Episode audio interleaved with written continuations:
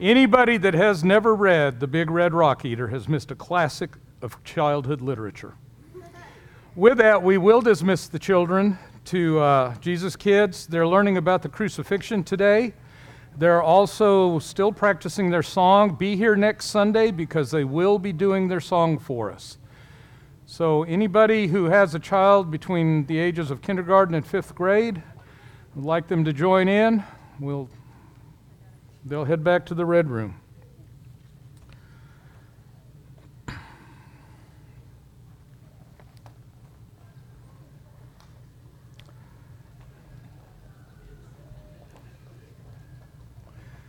As I was told this morning, it's like herding cats.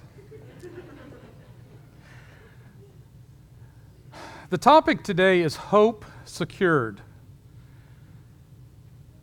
What does that mean to you? I looked up the definition of hope in the dictionary, and there's actually several definitions. And you find a lot of language about wishes and desires and longings and some unsure type of confidence. I mean, basically, the dictionary tells us that what it calls hope depends on our internal feelings and our internal longings. The question we have to ask is that what a Christian's hope is based on? And so today, what we're going to look at is that our hope is based on something more than wishes and longings and desires. But to get there, we're going to take a little trip. So I'm going to ask you to go on a little journey with me, if you don't mind. We're going to go visit a land, and we're going to go visit a land that is at the top of the world. Right? It is the hub of commerce, it's the hub of learning, it's the hub of knowledge. Um, in a lot of ways, it's the hub of religion. Christian churches have been established in this land, but there's many other religions as well. And everything looks good.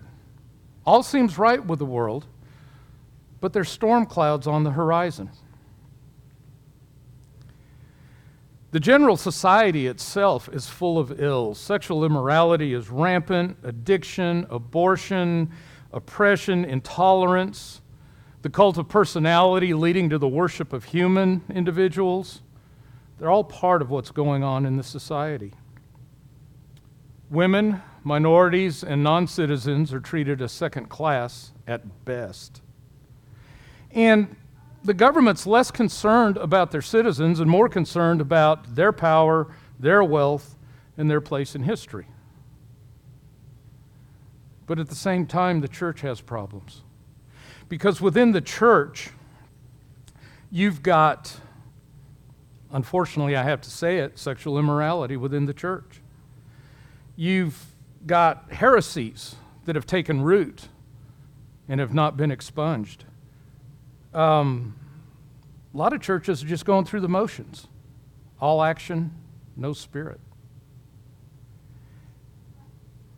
Wealthier churches seem to have bought into the whole health and wealth thing, and so they're chasing more and more riches while their poorer brothers and sisters are left to fend for themselves. It's just a mess. There are some shining lights. We do have some shining lights, but it seems as if they're becoming fewer and fewer and dimmer and dimmer as the church becomes like the society around it. And even the church that was once tolerated is coming under attack. The government is pushing back against the church in ways it never did before. The citizens are pushing back. They're, you know, Christians are called racist and haters and liars and cheats and charlatans. Does it sound familiar? What's really amazing is this the, is the church that John was confronting when he received the revelation. And so John was given a combination of a letter, of, excuse me, prophecy, and apocalypse, which in the Greek just means an unveiling. It's like, well, it's like a wedding, a traditional wedding where the bride's wearing the veil over her face. And you can see her, but you can't see her completely until you lift the veil. And that's what's happening here. God is lifting the veil on some things that were there that we could kind of see, but now we can see them more plainly. So here we are with this, this church in this nation and all these things going on. And in the midst of all that, where do you find hope? What kind of hope do you find? And that's why Revelation was written at its base. It was written to a church in the midst of this mess to give them hope and to help them understand where their hope truly lies. And it's not in longing and desires. Our hope is as solid and sure as the God we serve and worship. And that's what we're going to look at today that our hope is secure in God's unseen realities. So turn with me, if you would, to the book of Revelation. We're going to be in chapter 1, and I'm going to read verses 1 through 8.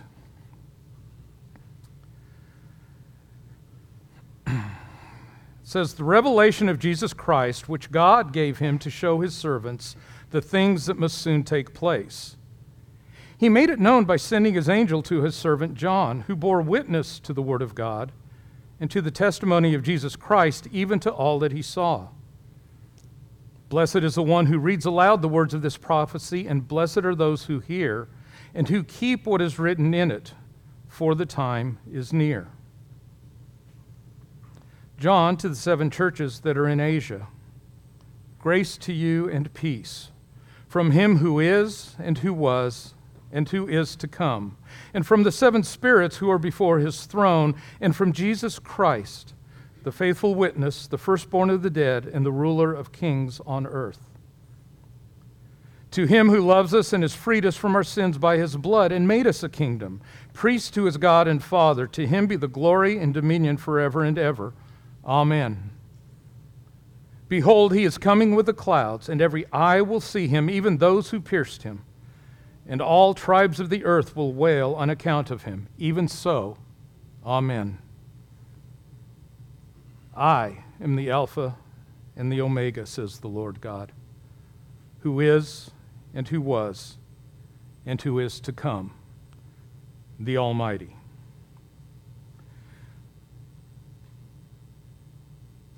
We're going to go through a little uh, biblical history because what I want to show you is that God's promises are true even when they're unseen. That what God tells us is reality even though we haven't experienced it yet. And to start off with, I want to point out something that I think a lot of us miss when we're reading Revelation because we think Revelation right? Jesus gave this to John. John tells us about this, and then we get all caught up into the beasts and the numbers and then this and that and the others, right? The very first, very first line says, The revelation of Jesus Christ, which God gave him.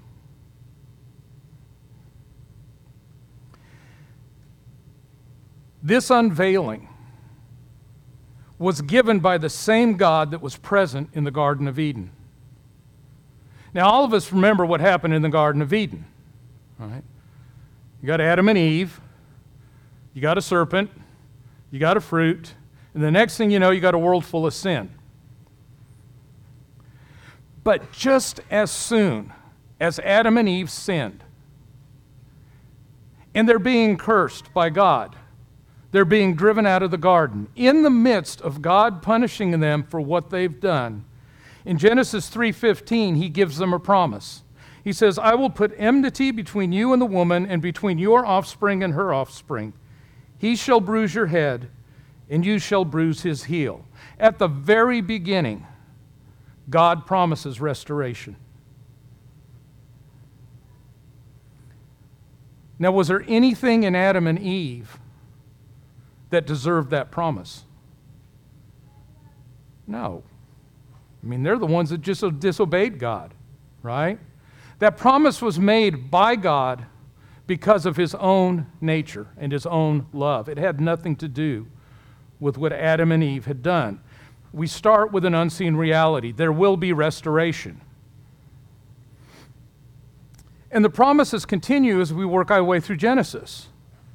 I mean, most people know the story of Abraham, or Abram as he started out, right?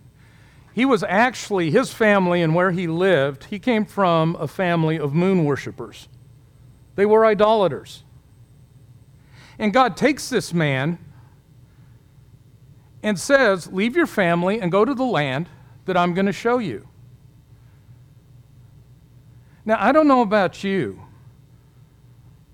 but I'm sorry if I'm set and I got my family around me and somebody shows up and says, No, I want you to go somewhere you don't know where you're going, I'm going to have to show it to you, I'm going to think twice.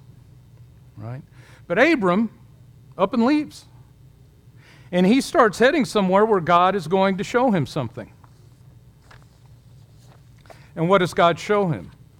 When we get to Genesis 15, all this stuff has gone on, right? And in Genesis 15, God says, After these things, the word of the Lord came to Abram in a vision. Fear not, Abram, I am your shield, your reward will be very great. And Abram's going, Okay, great. What, what reward are you going to give me? You promised me I'd have all these descendants, and you haven't given me a child. I got a servant here, this Eliezer of Damascus. I'm going to have to leave everything to him. And what does God tell him? He says, No, you're going to have your own son. And Abram's kind of confused because right now Abram's 100 years old. Now, I'm not 100 years old, but I guarantee you, having a son at my age in life, no. Right? Abram's 100 years old. Sarah's not much younger. And as the Bible tells us, she was well past childbearing age. It's going to take a miracle, isn't it? It's going to take an unseen reality. God promised them a son, and what is their faith and their hope? That God's actually going to give them that son, even though they can't figure out how it's going to happen. And God tells them also, Look toward heaven and number the stars if you are able to number them. Then he said to them, So shall your offspring be. And what does Abram do? He says, And he believed the Lord, and he counted it to him as righteousness. Now, it's one thing for God to make that promise and Abram to believe him. But then God seals that promise because as the sun was going down, Abraham just goes, whoop, he's fast asleep. Right? And there's all these cut up animals. In the ancient Near East, that was how you, you know, sealed a treaty, right? Is you would pass between the cut up animals, basically saying, if I don't keep my part of this treaty, this is going to happen to me. And so both parties would pass through, and that way you were sure you were going to keep your treaty. Well, Abram's asleep. Who passes through between the animals? God alone.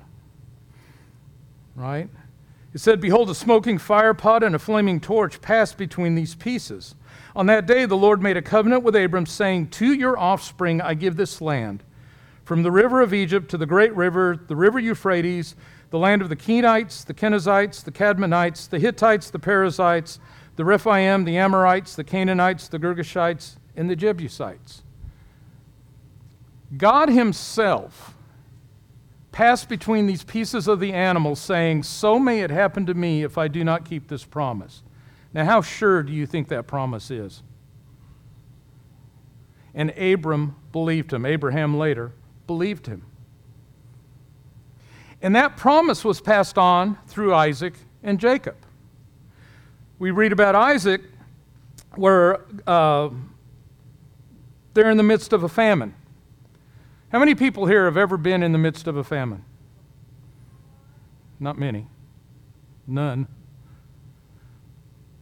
When you're in the midst of a famine, you got to go find food wherever you can find it.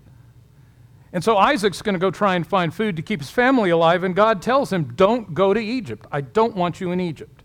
He says, Sojourn in this land, and I will be with you and will bless you, for to you and your offspring I will give all these lands, and I will establish the oath that I swore to Abraham your father. I will multiply your offspring as the stars of heaven, and will give to your offspring all these lands, and in your offspring all the nations of the earth shall be blessed. Because Abraham obeyed my voice and kept my charge, my commandments, my statutes, and my laws. And when we get to Jacob, how many of y'all have heard the story of Jacob's ladder?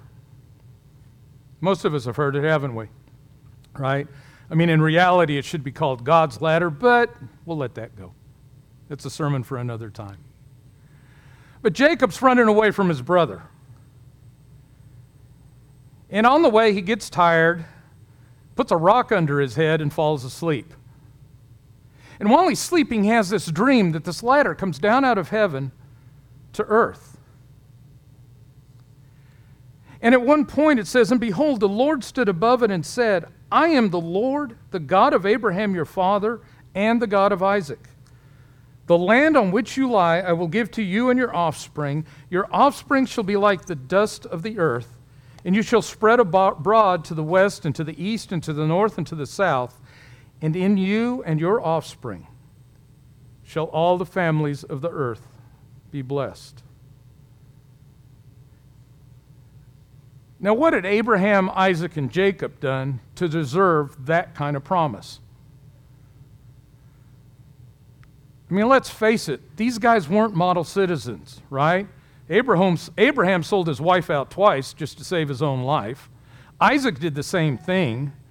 Jacob's very name means trickster or deceiver. And we know he stole the birthright from his brother and the blessing of the firstborn. And we like to think of these guys as heroes of the Old Testament, but they're not heroes, they're people. And they had done nothing to deserve this promise. They received this promise solely because of God's nature and what He had promised Adam and Eve in the Garden of Eden. There is an unseen reality that in Abraham's descendants, all the nations of the earth will be blessed. Same thing happened to David, who was called the man after God's own heart, and we know about David. But in 2 Samuel, it says, When your days are fulfilled and you lie down with your fathers, I will raise up your offspring after you, who shall come from your body, and I will establish his kingdom. He shall build a house for my name, and I will establish the throne of his kingdom forever. I will be to him a father, and he shall be to me a son. It says, And your house and your kingdom shall be made sure forever before me. Your throne shall be established forever. Now, we know from reading the Bible in the Old, and in the Old Testament that Israel was not obedient. And their living in the land was based on their obedience, wasn't it? And eventually they got themselves evicted from God's land because they weren't obedient. But even their disobedience doesn't derail the promise of God. When we get to Jeremiah he says, Behold, the days are coming, declares the Lord, when I will make a new covenant with the house of Israel and the house of Judah. Not like the covenant I made with their fathers on the day when I took them by the hand and bring them out of the land of Egypt, my covenant that they broke. Though I was their husband, declares the Lord, for this is the covenant I will make with the house of Israel after those days, declares the Lord. I will put my law within them and I will write it on their hearts. And I will be their God, and they shall be my people, and no longer shall each one teach his neighbor and each his brother, saying, Know the Lord. For they shall all know me, from the least of them to the greatest, declares the Lord. For I will forgive their iniquity, and I will whoops, remember their sin no more all these promises made to Adam and Eve, to Abraham, Isaac, and Jacob, to David, to the Israelites, to the entire world, all of these promises doesn't depend on what those people did or how they fulfilled or what they believed or how they behaved. It didn't depend on them at all. Who did it depend on? It depended solely on God and His nature and His love and His willingness to forgive and His willingness to promise and to bring forth restoration. All of this is part of God's unseen realities in the Old Testament. But we know that in the New Testament, that unseen reality is revealed, and we're told that Paul in Romans tells us that Abraham's faith was used as an example of how his hope was based on that promise. In Romans 4, he says, For the promise to Abraham and his offspring was that he would be heir of the world, did not come through the law, but through the righteousness of faith. For if it is the adherents of the law who are to be heirs, faith is null and the promise is void.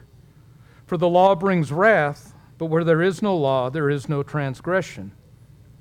That is why it depends on faith, in order that the promise may rest on grace and be guaranteed to all his offspring, not only to the adherent of the law, but also to the one who shares the faith of Abraham, who is the father of us all. As it is written, I have made you the father of many nations. In the presence of the God in whom he believed, who gives life to the dead and calls into existence the things that do not exist. In hope, he believed against hope that he should become the father of many nations. As he had been told, so shall your offspring be. He did not weaken in faith when he considered his own body, which was as good as dead, since he was about a hundred years old, or when he considered the barrenness of Sarah's womb. No unbelief made him waver concerning the promise of God, but he grew strong in his faith as he gave glory to God, fully convinced that God was able to do what he had promised. That is why his faith was counted to him as righteousness. But the words, it was counted to him, were not written for his sake alone, but for ours also. It will be counted to us who believe in him, who raised from the dead Jesus our Lord, who was delivered up for our trespasses and raised for our justification. Now, we really don't know how much time passed between the promise to Adam and Eve and the promise to Abraham. But historians tell us there's probably 1,800 to 2,000 years between the promise to Abraham and the birth of Jesus Christ. 2,000 years. And we know the Old Testament that Jesus is that fulfillment of the Old Testament promise. The one that was promised in the garden, the one that was promised to Abraham, Isaac, and Jacob, the one that was promised to David, came to life in Jesus Christ. John tells us in his gospel in chapter 1, he said, And the Word became flesh and dwelt among us. And we have seen his glory. Glory is of the only Son from the Father, full of grace and truth. John bore witness about him and cried out, This was he of whom I said, He who comes after me ranks before me, because he was before me. For from his fullness we have all received grace upon grace. For the law was given through Moses, grace and truth came through Jesus Christ. No one has ever seen God, the only God, who is at the Father's side. He has made him known. And yet, Abraham didn't know anything about this, did he? 2,000 years earlier, when he gets the promise, he didn't know how the promise would be fulfilled, he didn't know when. I think for the most part, he really didn't know why, other than God made that promise. And yet he believed that promise as if it had been fulfilled in his own life. Abraham based his hope on God's unseen reality. And when Jesus speaks of Abraham in the New Testament in John 8, this is what he has to say Your father Abraham rejoiced that he would see my day he saw it and was glad.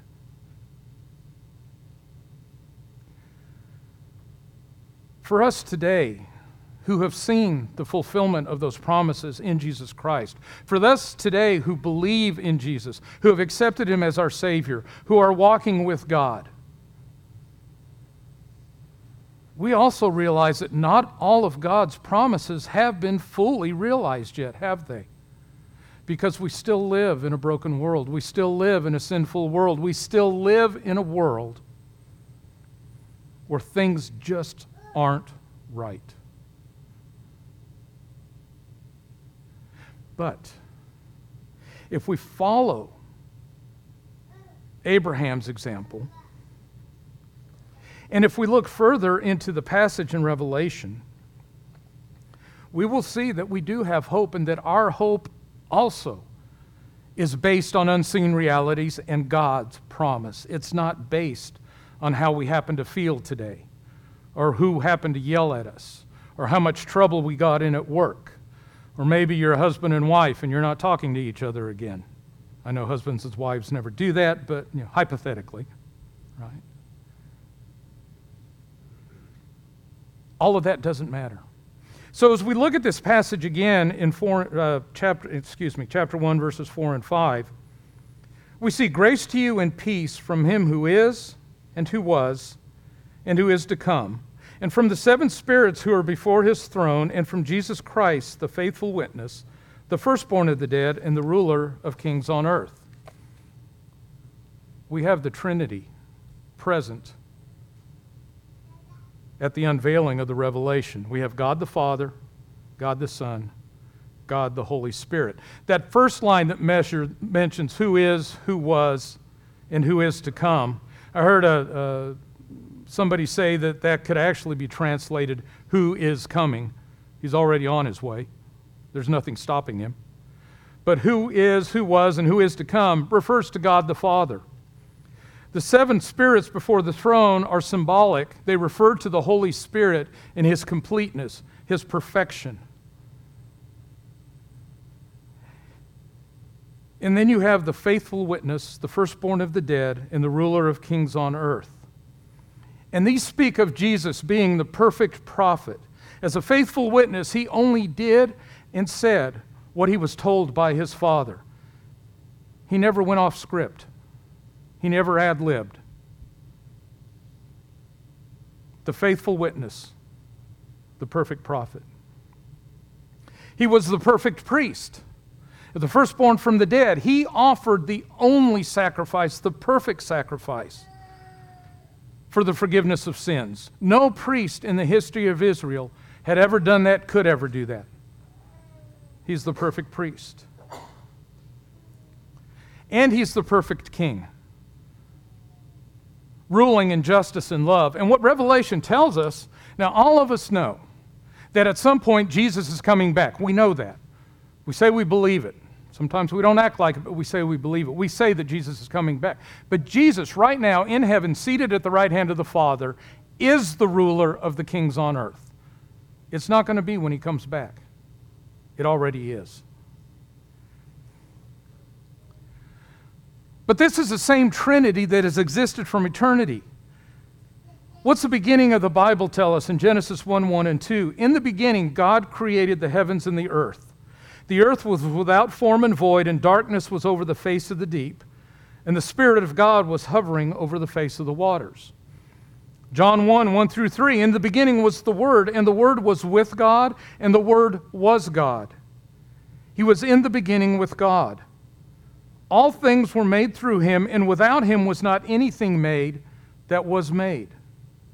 Creation happened through the action of the Trinity God the Father, God the Son, God the Holy Spirit. When Jesus came to earth at the start of his ministry when he was 30 years old and goes to be baptized, in Mark 1 it tells us in those days Jesus came from Nazareth of Galilee and was baptized by John in the Jordan. And when he came up out of the water, immediately he saw the heavens being torn open and the Spirit descending on him like a dove.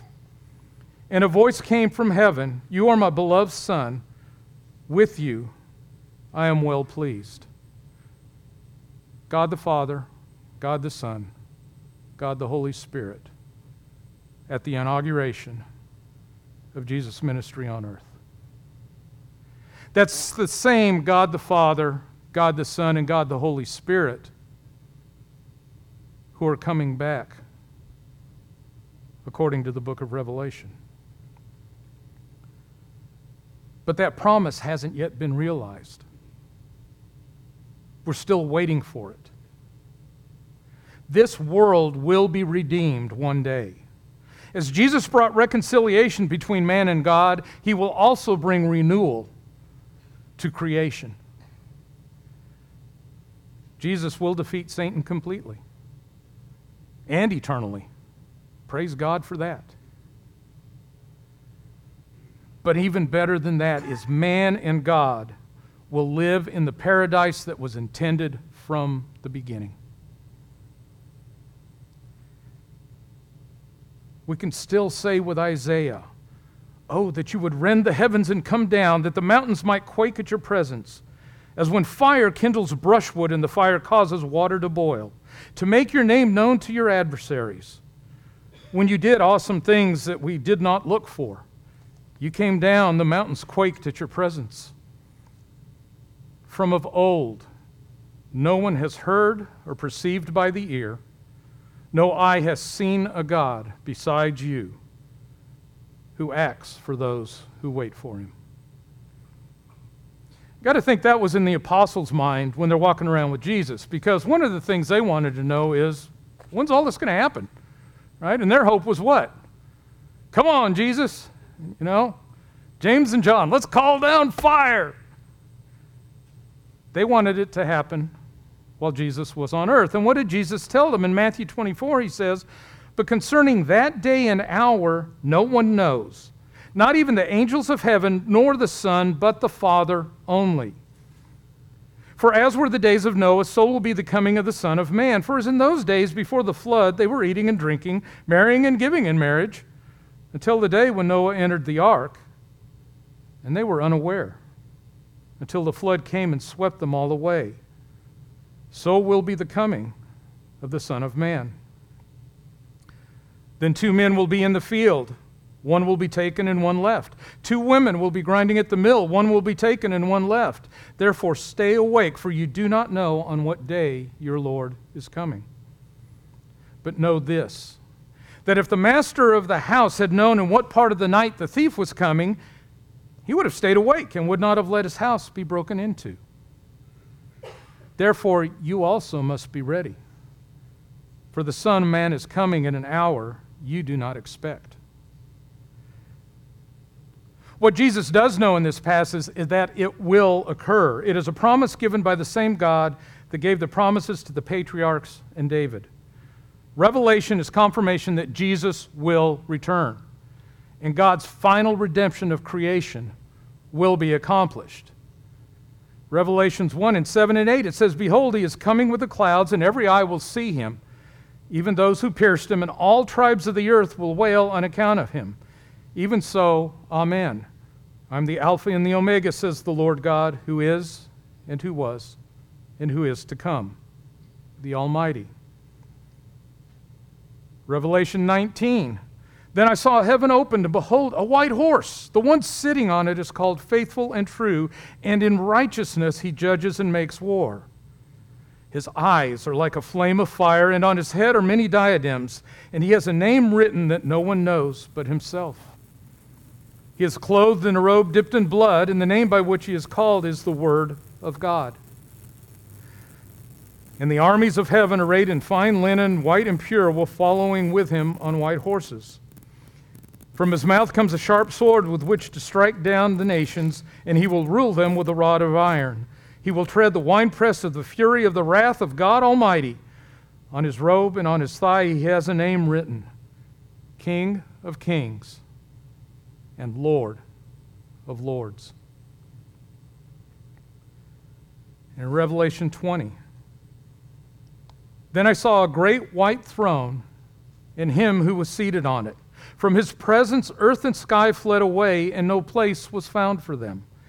And I saw the dead, great and small, standing before the throne, and books were opened.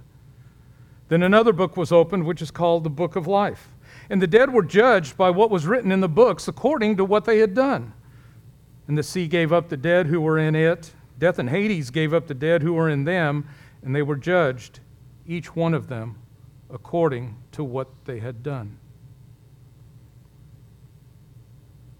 Then death and Hades were thrown into the lake of fire. This is the second death, the lake of fire. And if anyone's name was not found written in the book of life, he was thrown into the lake of fire.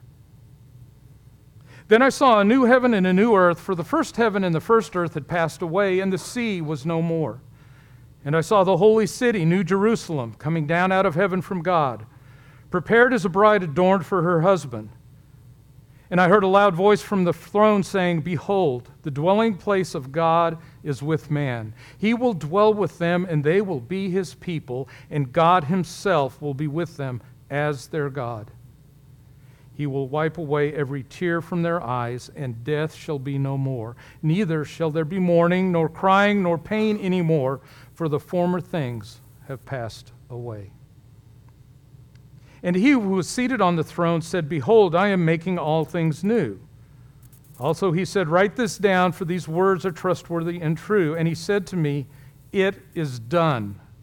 I am the Alpha and the Omega, the beginning and the end. To the thirsty I will give from the spring of water of life without payment. The one who conquers will have this heritage, and I will be his God, and he will be my son. But as for the cowardly, the faithless, the detestable, as for murderers, the sexually immoral, sorcerers, idolaters, and all liars, their portion will be in the lake that burns with fire and sulfur, which is the second death. Revelation is the unveiling of more of God's unseen realities. These are not things that might happen. These are not things that we wish would happen. These are things that are going to happen because God has promised they would happen, and God is not a man that he should lie. As he promises, so it shall be. Our hope is not based on wishy washy feelings or man, you know, I didn't study for that test, so I hope I get a decent grade. I'm not even going to hope for a good grade, right? I'm going to be humble. I'm going to hope for a decent grade. It's not based on that kind of unknowing chance, karma, probability, whatever you called it. Our hope is founded on the promises of a God who has never lied and never will lie. Our hope is secure. Now, there's so much more we could say about the book of Revelation. We all know how much time, money, words, arguments have been wasted on the book of Revelation. But what Revelation gives us is that further basis for our hope. Our hope in God and our hope in the return of Jesus Christ, and the hope that one day we are going to be in the new heavens and the new earth, living with God in a renewed creation that no longer has sin in it anywhere. Whether it happens in the next five minutes, the next five years, the next five centuries, right? It really doesn't matter because our hope is sure it's going to happen. if you are a believer, if you have accepted Christ as your Lord, if you have come to and said, God, I'm a sinner, I'm going to fall down at your feet, I accept the sacrifice that Jesus Christ made for me at the cross. I want to be buried with him in his death and raised with him to walk in newness of life. If you have done that, you have nothing to fear. Your hope is not in vain.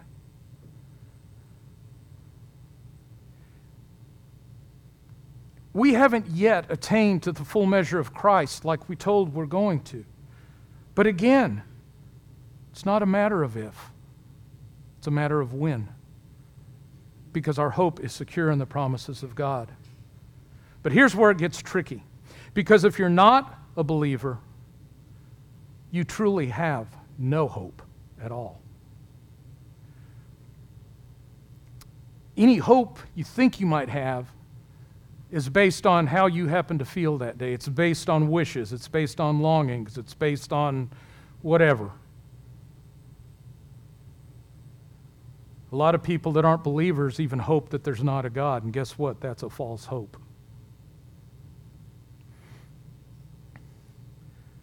All of this stuff that non believers hope in is transitory, it's meaningless, it disappears like a vapor. I wake up one day and I'm feeling great, and oh man, the world's good, and I'm hoping this, that, and the other. I wake up the next day and I'm feeling terrible, and oh, there's no hope at all.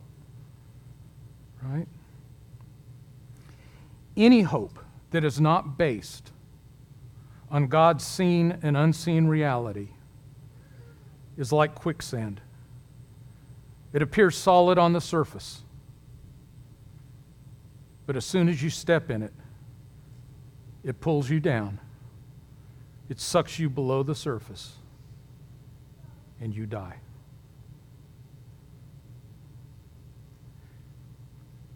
The only hope that is sure, the only hope that offers promise, the only hope we can base our life on and know it's not just wishful thinking, It's a hope based on the faith in Jesus Christ and the promises of God the Father in his seen and unseen realities. Please join with me in prayer.